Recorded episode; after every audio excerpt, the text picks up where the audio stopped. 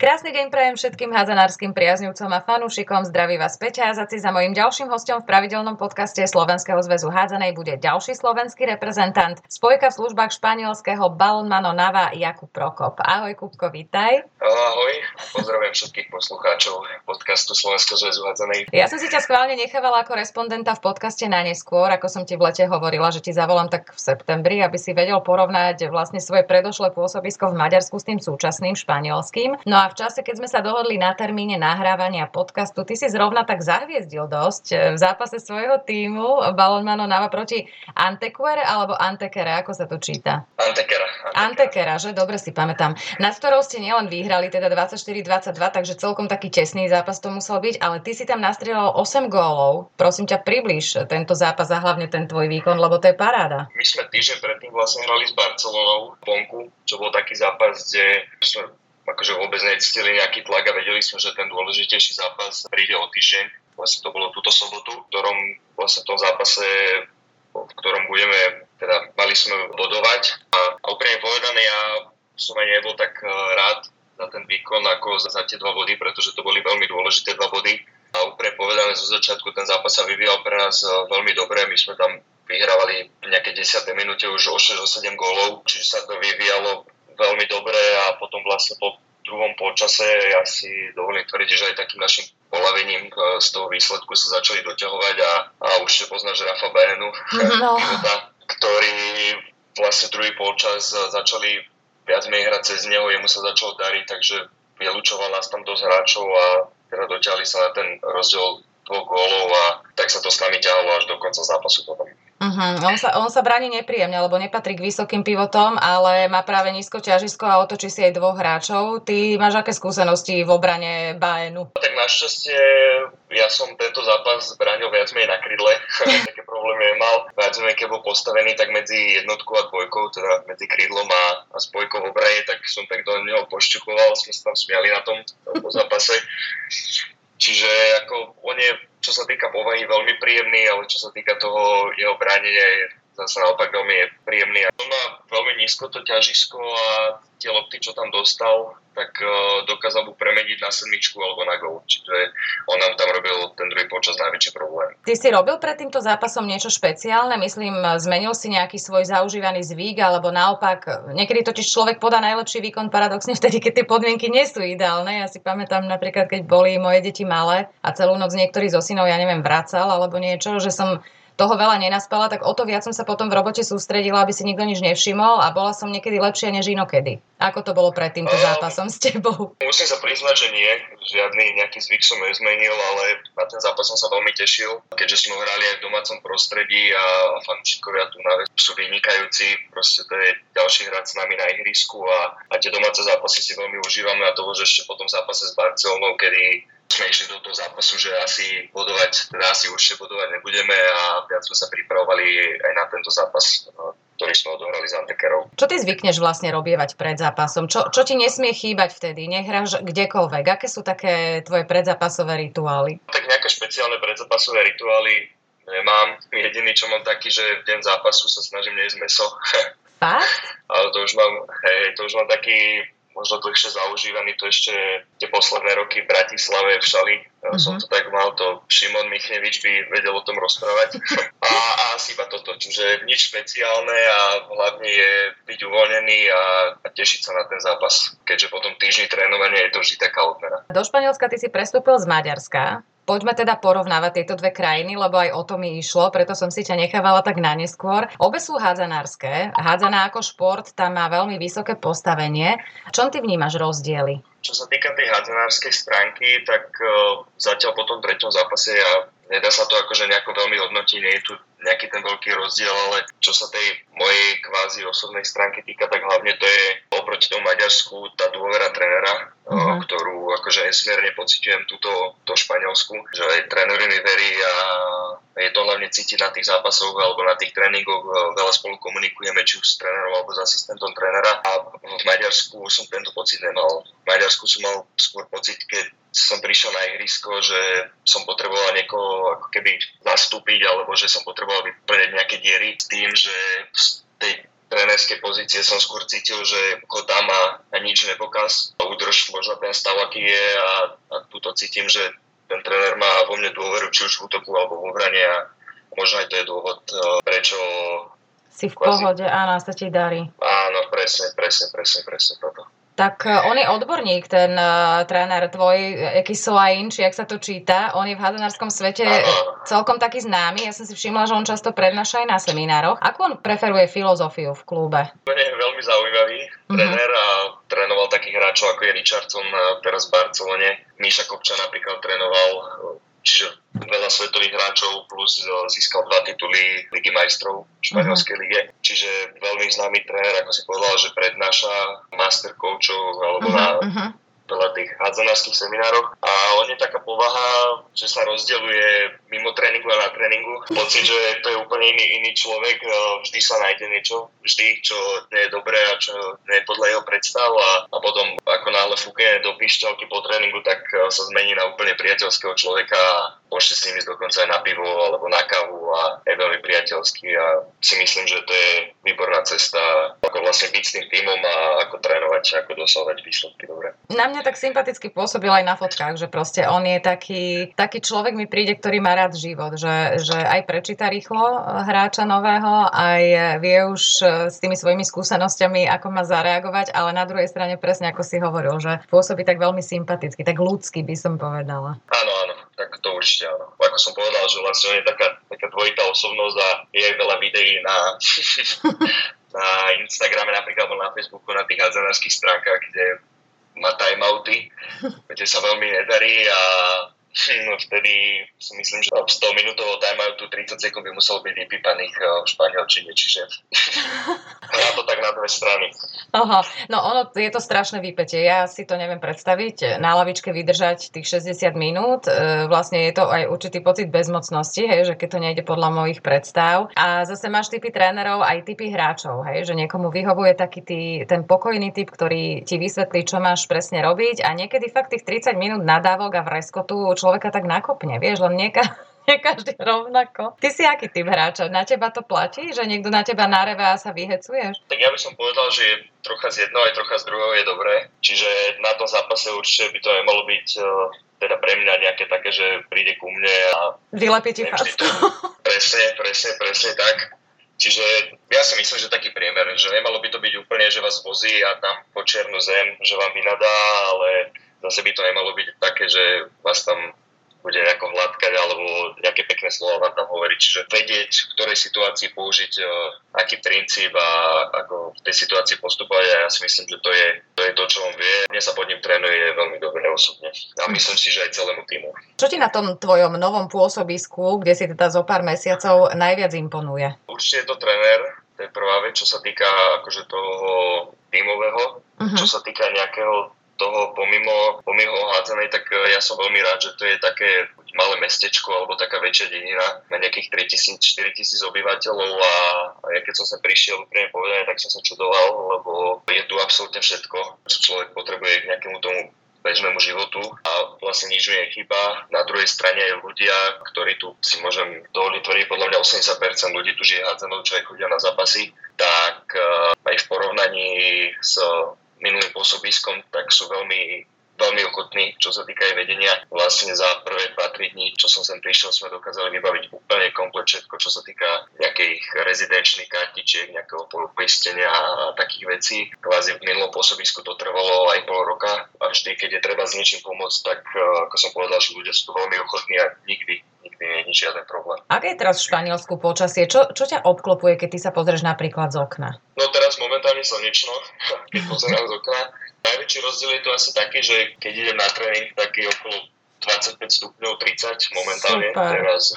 A najhoršie, keď sa buď ide ráno na tréning, alebo večer sa ide z tréningov, toto sú veľmi nízke teploty, čiže ten teplotný rozdiel je tu, dá sa povedať, že celkom extrémny. Že uh-huh. nie je to také napríklad ako u nás cez leto, že tie rozdiely sú tam menšie. Ty si ako na tom so španielčinou? Je ona ľahšia o dosť ako maďarčina, ale keď hovoria rýchlo, tak e, sa musí človek aj sústrediť. to vtedy je to celkom náročné. Aká reč prevládá u vás v šatni? No prevláda španielčina, mhm. samozrejme. Uh-huh. So španielčinou som tak, že raz do týždňa mám hodinu španielčiny so slovenským lektorom, že snažím sa viac menej komunikovať, e, čo viem v španielčine a ďalej už potom angličtina a za angličtinou tu je žiaden problém. Niektorí síce hovoria lepšie po anglicky, niektorí menej, ale tá hádzanárska reč je všade na svete rovnaká. Napríklad náš kapitán nevie veľmi dobre po anglicky, čiže tam 20% hovoríme španielčine, 20% v angličtine a 60% to mi ukazuje rukami nohami, čo mám zahrať, čiže nejako sa vždy pochopíme. Aha, to je jasné. Koľko je vás vlastne legionárov v klube? Ty si tam, Tomáš Smetanka, to viem. A ďalší? Fú, veľmi veľa. Veľmi veľa. Máme teraz tak slaj, asi nebudem vedieť povedať, ale máme bieloruského brankára, uh-huh. potom máme argentínsku pravú spojku, potom máme dvoch Portugalcov, potom máme jedno talianské pravé krídlo, jedného tiež portugalského pivota. Ešte máme vlastne čiernohorské krydlolavé, srbskú ľavú spojku, čo je so mnou vlastne. Čiže viac legionárov ako, ako domáci. To je ale super, lebo každý do toho niečo také svoje prinesie. Mne sa toto vždy veľmi páči, takéto tie zmiešané kolektívy. Už je to tam aj cítiť, že teda niečo každý z toho svojho prinesie. Čo tam vy ako Slováci dvaja prinášate do týmu? Či ešte je to skoro hodnotiť? A, tak ešte je to skoro. Ja hlavne som rád, že tu mám nejakého Slováka, uh-huh. čiže veľmi rád sa ešte po slovensky porozprávam, ale ako s tými Balkáncami tiež nie je problém, lebo tie jazyky sú podobné a hlavne sa chceme naučiť tú španielčinu, čiže je to ďalšia dobrá reč navyše a mne sa ten jazyk veľmi páči. Budem aj rád uh, za to a ako si povedal, no je to také veľmi kultúrne, ale už na začiatku nám bolo povedané, že komunikačné jazyky najhlavnejšie bude španielčina a druhý angličtina. Čiže tak sa snažíme aj viac menej šatní, aby každý hovoril to svojou rečou. No, bol myšok z toho. Uh-huh, uh-huh. My sme spomínali Tomáša Smetánku, ten tiež uh, sa výrazne spomínal teraz v poslednom období na Slovensku, hlavne teda tiež, keď ho angažoval ten istý klub ako teba. Ty si spomínal, že je veľmi dobré mať krajana v zahraničnom týme, že občas teda aj pokecať po slovensky. Že je Tomáš veľký talent, to vieme. Aký on je chalan? Akú má povahu? On je jedným slovom super. My si veľmi rozumieme čo sa týka nejakého toho tréningového procesu alebo mimo tréningového. A sme si tu zavedli aj takú rutinu, že každú nedelu buď varí, buď varí on alebo ja. Super. Čiže sa tak pozývame na obedy a ja sme veľa času toho mimo tréningového trávime spolu, napríklad po tréningu si ideme niekde sadnúť a rozprávame, ale tak e, kvázi aby som bol tak, že nechodíme len my dvaja tým, že hovoríme tým istým jazykom, ale vlastne po každom tréningu väčšina družstva si ide niekde sadnúť na kávu a, a takto stúžujeme kolektívu.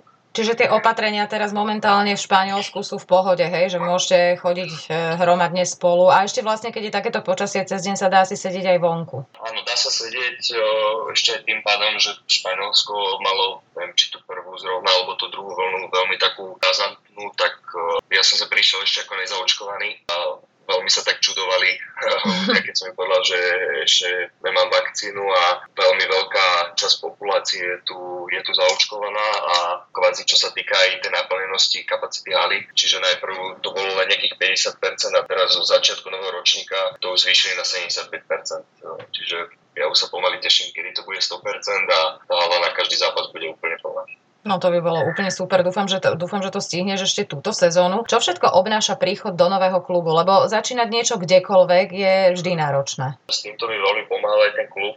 Mal som nejaké informácie, že kde a ako budem bývať, aké to bude prostredie, čo by som si mal priniesť a úprimne povedané, ja som si sem priniesol možno tak ponožky, termotrenky a nejaké mikiny na mm. voľný čas a ostatné všetky veci som dostal od klubu, čiže s týmto nebol absolútne žiadny problém. Teba niečo zaskočilo, s čím si nepočítal, či už kladne alebo záporne, myslím nielen teda v Španielsku, ale aj v Maďarsku, keď si teda išiel prvýkrát von, že mal si, dajme tomu, o niečom inú predstavu a bolo to inak? Tak jedna vec bola, či už Maďarsko alebo Španielsko, že kvázi už druhý týždeň prípravy sme mali nejaký prípravný zápas a teda, ak si dobre spomínam, že ani jeden tréning, ani ani tie prvé sme nemali také, že bez lopty. Začali byť tréningy s loptou. Viem, že tak na Slovensku sme mali tie prvé týždne boli len nejakého čisto kondičného charakteru bez lopty. To bola prvá vec. A druhá vec, ako som povedal, tu Španielsku, tak bola to tá ochota tých ľudí. Ako to bolo niečo neskutočné a hoci kedy som niečo potreboval alebo niečo som potreboval súrne vybaviť, tak e, stačilo napísať vedúcemu týmu alebo vedúcej, ktorá sa stará o takéto veci a do 30 sekúnd alebo do minúty som mal odpoveď a hneď sa ešte v ten deň začal všetko riešiť. Čiže toto bolo niečo neskutočné, alebo keď som potreboval ísť prvý deň si nakúpiť nejaké jedlo alebo nejaké veci, tak e, nemal problém nikto zobrať svoje osobné auto a niekde ma odviesť do nejakého veľkého obchodu alebo, uh-huh. alebo niečo podobné. Čiže toto si veľmi vážim. To je super. Ty si spomínal, že varí raz Tomáš, raz ty, že sa pozývate na obedy. Keď sme teda pri tom varení, aké boli tvoje začiatky v tomto smere? A ako si na tom v kuchyni teraz? Ty si varíš sám, alebo len teda v nedelu a skôr teda uprednostníš reštauráciu? Tak ja som taký, že ja si skôr uprednostním reštauráciu, keďže nie som taký, že sa mi nejako veľmi chcelo variť, ale už eh, keď sa rozhodnem, že si ideme čo uvariť, tak vtedy ma to začne baviť. No musíme na to náladu, proste mm-hmm. na to varenie. A vlastne aj tie nedelnejšie obedy to bol eh, dá sa povedať, že Tomášov nápad, lebo začalo to tak, že ja som spravil obed, on prišiel na obed a kvázi jeho nápad bol, že on by mohol niečo spraviť na, akože, na ďalšiu nedelu a takto sme to začali nejako prekrývať a bolo to aj z toho hľadiska, že sobotu, nedelu sú tu reštaurácie viac menej zatvorené, čiže nikde sa nedá nájsť a bereme to možno ako taký mini team building Aha. Slovakov. To je náhodou veľmi pekný zvyk, mne sa, to, mne sa to veľmi páči. Aké boli tie tvoje začiatky, nemyslím teraz len s tým varením, ale so všetkým, keď si odišiel prvýkrát do Maďarska, teda ako chalan, ktorý išiel hrať do zahraničia premiérovo v živote. Niečo si si určite už nacvičil z takej tej samostatnosti v šali, ale predsa len toto bolo za hranicami. V to bolo, plus ešte tam začínala tá korona, čiže veľmi sa nedalo chodiť ani do nejakých reštaurácií alebo do nejakých uh, takých tých stravovací, vždy tam boli nejaké opatrenia, čiže viac menej som občas využíval aj tie také tie doručovacie služby, čo sa týka Budapešti, tam je je to na vysokej úrovni, čiže tam aj tie ceny sa pohybovali relatívne na také dobrej úrovni, že bola to nejaká extra pálka za ten, za ten denný obed. A ešte mali sme viac menej v Maďarsku, to bolo, že pri Halesovali je také nakúpe centrum, kde tie obedy boli za smiešnú cenu, to boli nejaké možno 3-4 eurá za kompletné, čiže tam sa neoplatilo variť. Uh-huh. Uh, potom, čo sa týka tej samostatnosti, no tak tam aj tiež tie víkendy boli také, že to som si snažil tiež niečo uvariť a plus ešte Budapešť nebol ani tak ďaleko od Bratislavy, čiže väčšinou, keď sme hrali piatky zápasy, tak sobota, nedela som bol doma a tam mi mamina pripravila niečo na najbližších, najbližšie 3-4 dní, takže ani tam nejaký. Ty v čase, keď si išiel do Maďarska, keď si teda prijal ponuku Budakalášu, mal si aj iné ponuky? že si si vybral práve tento klub? Mal som ísť ešte na skúšku, vtedy do Essenu, ktorý tú sezónu postupil vlastne z druhej ligy do prvej Bundesligy nemeckej. A tam vlastne to bolo tak, že ja som mal ponuku z Budakalasu s tým, že na rozhodnutie som mal nejaké 2-3 dní a skúšku v Esene v Nemeckom som mal nejaký týždeň a pri kvázi nepodpise zmluvy do Budakalasu a prípadnom neúspechu, prípadnom neúspechu Pesene, uh-huh. by som kvázi zostal bez uh, nejakého angažma, tak ja som sa vtedy rozhodol pre tú istotu vlastne podpísať do toho Maďarska a teraz tak so stupom času by som sa možno aj priklonil k tomu, tomu druhému riešeniu, aby som asi riskol a išiel by som skúsiť do, do toho SN. No ale tak akože nelutujem samozrejme nič, len uh, teraz uh, by som to možno inak riešil, ale nevedel som vtedy, že do čoho idem, kde budem hrať a rozhodol som sa tak, ako som. Akú atmosféru si ty zažil v tom Maďarsku, ktoré je známe vysokou fanušikovskou účasťou na zápasoch, veľkou podporou z ich strany? Čo ti zostalo v tomto smere najviac v pamäti? Tak úprimne povedané, my sme celú sezónu hrali bez fanúšikov. Možno posledné dva zápasy sme hrali nejakou možno 25% do kapacitou haly, čiže ja som tam fanúšikov viac sme vôbec nezažil, iba takých ľudí, čo sa pohybovali okolo klubu a a ktorí taktiež boli samozrejme veľmi priateľskí. Ešte aj e, teraz sa mi stane, že, že mi občas napíšu a sa pýtajú, ako sa mám, ako sa darí, či akože viac z toho pôsobiska teraz v Španielsku, že ako to tu chodí a, a sú veľmi takí priateľskí. Čo potom rozhodlo, že si vymenil Maďarsko za Španielsko? No tak ako som povedal, čo sa týka nejaké tímovej chemie v tom Maďarsku, to vôbec nebolo na zlej úrovni, ale ako som už povedal, že ja som cítil v Maďarsku takú dôveru od trénera, ako, ako mám teraz tu Španielsku a to bolo cítiť a vlastne aj na tých tréningoch, aj na tých zápasoch, že ja som vždy na tých tréningoch išiel na 100% a veľakrát úprimne si myslím, že mal som na to aj napríklad byť v základe v nejakom zápase, ktorý som odohral v Maďarsku a možno za celú sezónu sa stalo raz aj to v pohárovom pohárovom zápase proti Palaton Furedu vonku, že som začínal a ja si myslím, že v tom zápase som podal aj veľmi dobrý výkon a nikdy to nedokázalo presvedčiť toho trénera, aby ma možno, že postavil na začiatku? No možno, že postavil na začiatku, síce aj bol tam problém, že by som hrával málo, akože minutáž tam bola dobrá, len bolo to také, že 5 minút som hral na pravej spojke, potom som išiel na 2 minúty na ľavú, potom som chodil len do obrany, čiže nebolo to ako teraz, že mám tú eh, pozíciu, pozíciu danú a áno, presne, presne, že ten tréner mi verí, čiže v tomto je teraz ten najväčší rozdiel. Uh-huh. Že v podstate zapchával s tebou diery a tu to vieš, že sa s tebou počíta a úplne inak si potom v hlave nastavený úplne na to. Viem si to predstaviť, akože určite áno. Presne, presne tak. Aké sú ciele tvojho súčasného klubu v aktuálnej sezóne? Čo ste si povedali? A ako vlastne sa darí zatiaľ ich plniť, lebo máte len pár zápasov za sebou, ako ste momentálne v tabulke? Ciele nejak e, striktne dané, dané neboli, čo som sa ale rozprával s, akože s tými ľuďmi okolo klubu, tak tie cele by mali byť do nejakého 8., 9., 10. miesta. Akože ten úplne najprimárnejší cieľ je nevypadnúť, ale to si myslím, že tým na to, že v pôde by sme to mali uhrať. Čo sa týka zápasu, tak tri zápasy sme hrali, z toho bol jeden s Barcelonou vonku a z troch zápasov sme dvoch e, dokázali bodovať naplno, čiže momentálne nám patrí nejaká 5. 6. pozícia v tabulke zo, zo 16 tímov. Tak to je pekné, zatiaľ slušné. Budem, budem držať palce. Ja si spomínam, že ty ešte ako veľmi mladý, lebo však teraz tiež nie si práve najstarší, si mi spomínal, že potrebuješ tak neustále zväčšovať ten svoj priestor. Že keď si zvykneš na nejaké akvárium, už potrebuješ potôčiť, keď prebadaš aj ten, ťaha ťa to k jazierku a potom je jasné, že to máš postupne preplávané. Dá sa povedať, že španielská Asobal Liga, čo je veľmi kvalitná súťaž, je už taký malý začiatok mora, niečo, čo si vždy chcel? No áno, ako ja už si dovolím tvrdiť, že už to Maďarsko bolo také, že už e, to bol skok do také väčšie vody a teraz aj tým, že tu mám úplne inú pozíciu v tomto týme ako v Maďarsku, čiže je to ďalší taký väčší krok, eh, čo sa týka mojej hádzanárskej kariéry. Ty si hádzanársky vyrastal v Bratislavskom ŠKP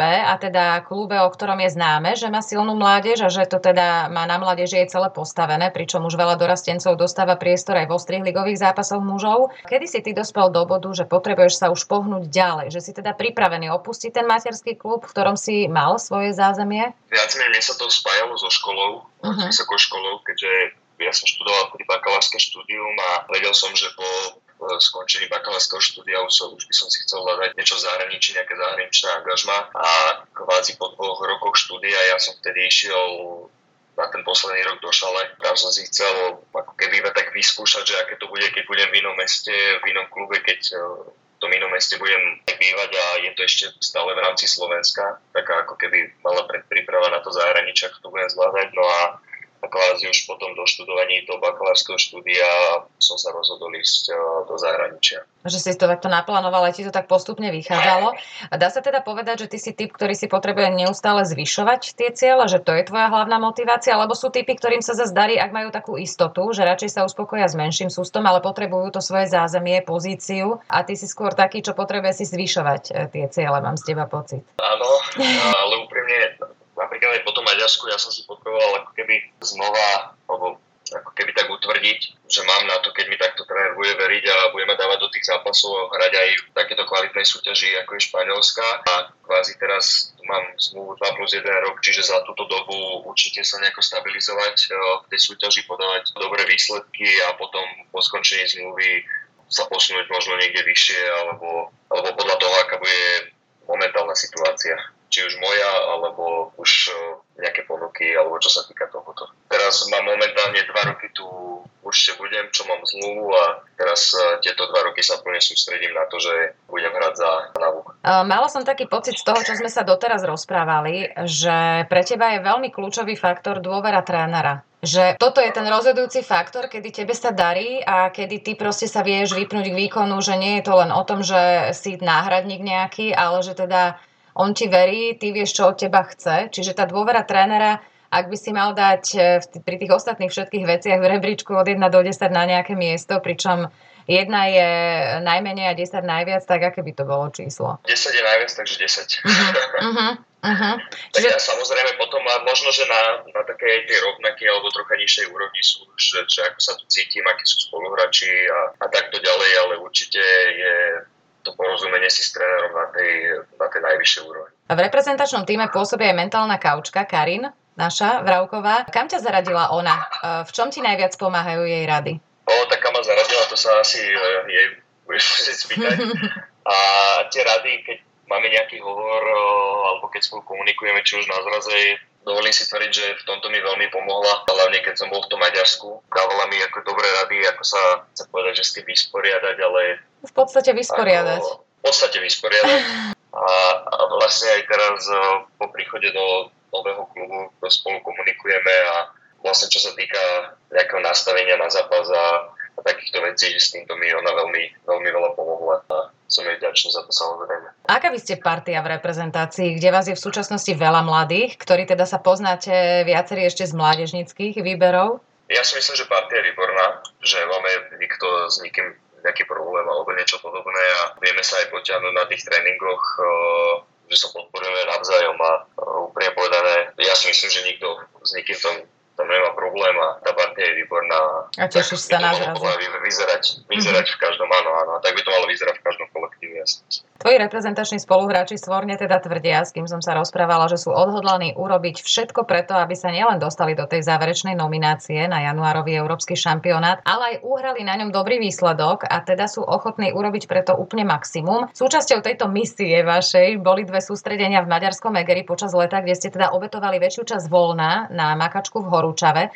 Čo dali tieto dve desaťdňovky tebe? Tie zrazy nasledovali po ukončení teda mojej spolupráce v Maďarsku a ja som sa na tieto zrazy veľmi tešil, keďže naopak e, z maďarskej strany ja som cítil od trénera reprezentácie, že u neho tú dôveru mám. Uh-huh. Preto som sa, tým, že ma aj nominoval, preto som sa tešil e, veľmi na tie zrazy a tešil som sa na chalanov, tešil som sa na aj na tie tréningové procesy, aj napriek tomu, že to bolo cez ten jún a júl, čo sú vlastne dovolenkové mesiace a my máme nastavený cieľ k januárové majstrovstva Európy a ja si myslím, že toto bol nevyhnutný krok e, k tomu, aby, aby sme na tých majstrovstvách aj, aj niečo ukázali, keďže toho času napriek covidu je strašne málo. Toto hovorili aj všetci svorne, že absolútne sú ochotní preto urobiť čokoľvek, že tak ste nastavení. Toto sú úplne presne tie isté slova, čo si mi potvrdil. Ty si zistil na týchto zrazoch niečo nové o svojich spoluhráčoch, o ktorých si teda možno poznal menej? E, mali ste veľa času komunikovať, aj budovať tam ten kolektív? Áno, aj čo sa týka nejakých workshopov, ako si veľa času mali s našou psychologičkou Karin, tak uh-huh. na tých e, sme sa pokúšali viac menej spoznávať jeden druhého a a spolu komunikovať tak e, otvorenejšie. A, čiže áno, odpovede áno a veľa sme zisťovali, čo sa týka možno nejaké tej hádzanárskej alebo tej mimo hádzanárskej stránky o, o vlastne spoluhráčoch e, z reprezentácie. Dať 8 gólov v takej kvalitnej lige ako je Španielska, to nie je maličkosť. Naopak, e, predpokladám teda, že sa cítiš v súčasnosti v dobrej forme a na vrchole, hej, že si pripravený. Príjme povedané, cítim sa, cítim sa dobre. Teraz bude ako keby ďalšia úloha ten, to nejako stabilizovať, aby to nebolo, že možno raz hore, raz dole, ale podávať uh, po dlhší čas uh, nejaké stabilnejšie, lepšie výkony. Čiže toto bude ten môj najbližší cieľ a, a hlavne, čo sa týka z tímového hľadiska, bodovať v čo najviac zápasoch. Čiže vlastne aj pomáhať týmu, aby sme získavali tie potrebné body do tabulky. Keby som sa pýtala hoci ktorého z vás, že či je teda pripravený, že nebude napokon figurovať v tej záverečnej nominácii trénera Peťa Kukučku, na šampionát a povedal by mi, že nevadí, tak neverím mu to, áno, ani jednému. A každý samozrejme povie, že bude rozhodovať tá momentálna forma, ale predsa viem, že nemáte radi takéto otázky, ale ako vidíš ty svoje šance na tú záverečnú nomináciu? Ja ti poviem, že kebyže nefigurujem, tak by mi to vadilo. Jasné. ale, ale samozrejme dnes z toho hľadiska, že dnes z toho ako kebyže zlého hľadiska, uh-huh. že bol by som nahnevaný napríklad na tréneru, alebo tak, keďže oni to určite budú vyberať podľa toho, ako bude pripravený. A mne by to vadilo asi z toho hľadiska možno, že ja som kvázi dávam teraz 100% všetko do toho, aby som sa tam dostal, ale možno, že ja som mal dať 101% do toho, aby som bol v tej konečnej nominácii a pre povedané, ja sa keď sa ma niekto pýta, že, že či budem v tej záverečnej nominácii alebo tak, tak nerad sa stávam do takého, že, že ja by som to mal byť, uh-huh. pretože nikto z hráčov nemá nič isté, môže stať uh, absolútne hocičo a je to samozrejme na tréneroch, uh, že ako bude tá záverečná nominácia vyzerať. Čiže keď sa hoci čo takéto príhodí, ty zvykneš najprv hľadať chyby v sebe a nie v tom okolí, hej, v tých druhých. Samozrejme, áno. áno. Uh-huh. To, je, to, to sa mi veľmi páči, to mi je sympatické. Ale poďme k tomu, že by si tam teda bol, áno, že, že už sfiguruješ tej, tej záverečnej nominácii. Ktorý, na, ktorý zápas v našej... No, teraz si to pekne trafila po hlavičke, hej, čiže typy takýchto otázok nemám rád. Môžeme, môžeme pokračovať.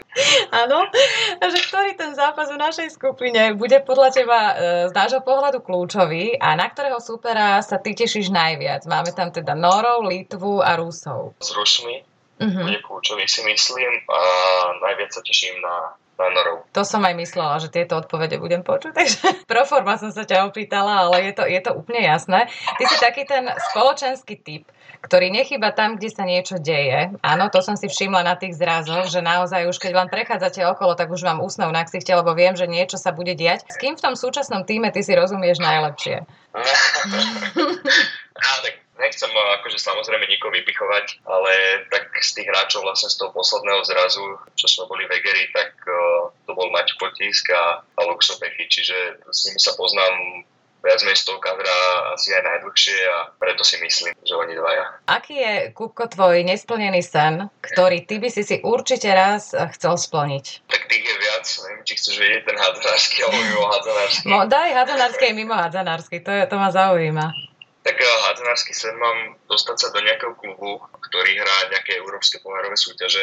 Čiže mhm. v, toto je momentálne taký ten hádzanársky, samozrejme, keď dúfam, že raz sa mi to podarí, tak potom ten cieľ zmením a možno si dám eh, nejaký vyšší. A čo sa týka toho mimo hádzanárskeho, tak to už ako si na začiatku telefonátu povedala, keď si videla moju fotku, tak to je, že máme takú kvázi pilotnú alebo leteckú rodinu, že Niekto sa venoval, otec eh, je parašutista aktívny, mám vzdialenejšiu rodinu, dajme tomu, že ujak, ktorý je pilot, čiže taký mimo hádzanársky najväčší sen je asi eh, spraviť si pilotnú licenciu.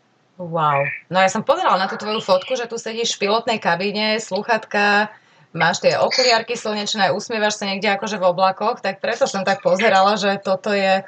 Aj si už niekedy uh, letel vedľa niekoho, samozrejme nehovorím, že by si teda pilotoval. O, áno, áno vlastne ten je pilot, tak uh-huh. s ním väčšinou chodievame, keď on má voľno, ja mám voľno, tak s ním si chodievame, eh, že si prenajmeme lietadlo a chodíme si zalietať, čiže tam je možno, že aj ja pilotujem, aj eh, napriek tomu, že kvázi ešte nemám kvalifikáciu na, na tie lietadla. Taký pilot na skúšku, dajme tomu niečo. Aha. Čiže keby bola situácia ako v tých filmoch, že zhrabnú nejaké prachy, z banky utekajú a teraz sadajú, majú tam akurát takéto maličké motorové lietadielko, hej, sadnú do tej, do tej kabiny pre dvoch a vzlietnú, tak to by si už tiež vládol, áno? Áno, áno, áno, áno, to už, to už vie, bol problém. No tak toto som nevedela o tebe, to je, to je úplne parádne. Toto mala byť tá záverečná otázka, ktorú ja vždy dávam úplne na záver respondentom, ale ja tu mám ešte taký maličký bonusík. Lebo keď som v Egeri nahrávala podcast s Martinom Potiskom, tak ty si išiel s Luxom Pechým okolo a tak repovo, beatboxovo si mi do mikrofónu stihol nahovoriť takú pozvanku na šampionát a ja som presvedčená, že by bol hriech ju sem nedať, Kubo, takže... Ja, ja, ju... som, ja, ja, som bol presvedčený, že bol by hriech to sem dať. ja si myslím, že ako bodku za týmto podcastíkom ja to mám odložené a te, ak teda nebudeš mať nič proti, ja to sem pristrihnem, môžem? No ale musí to byť uh, veľmi krátke. krátke. Bo akože v tej chvíli, keď uh, som to spravil, ja som vôbec, vôbec som nemyslel na to, že to niekedy uzrie uh, svetlo sveta. Bolo to vynikajúce, my si to púšťali niekoľkokrát, ešte je to prerušované môjim smiechom, to tam skúsim vystrihnúť nejak von, ale to bola normálna pozvánka, buď nejak, tak sa to začalo. Dosť, dosť na vysokej úrovni to bolo. Akože môže byť, ale len tak uh, krátko. Dobre, dobre, taký úryvoček sem len dám. Tak poďte. Busquets, Busquets, 2021, welcome board. We will see in 2022 European Championship in Košice. Ďakujem ti veľmi krásne aj teda za ten umelecký zážitok, za tvoj čas. Viem, že teraz máš také veľmi nabité týždne, no a samozrejme verím, že hovoríme za všetkých fanúšikov, že ti veľmi silno držíme palce a nie len teda v španielskej lige, ale aj v slovenskom drese. Ďakujem krásne a dávaj na seba pozor. A ja ďakujem krásne.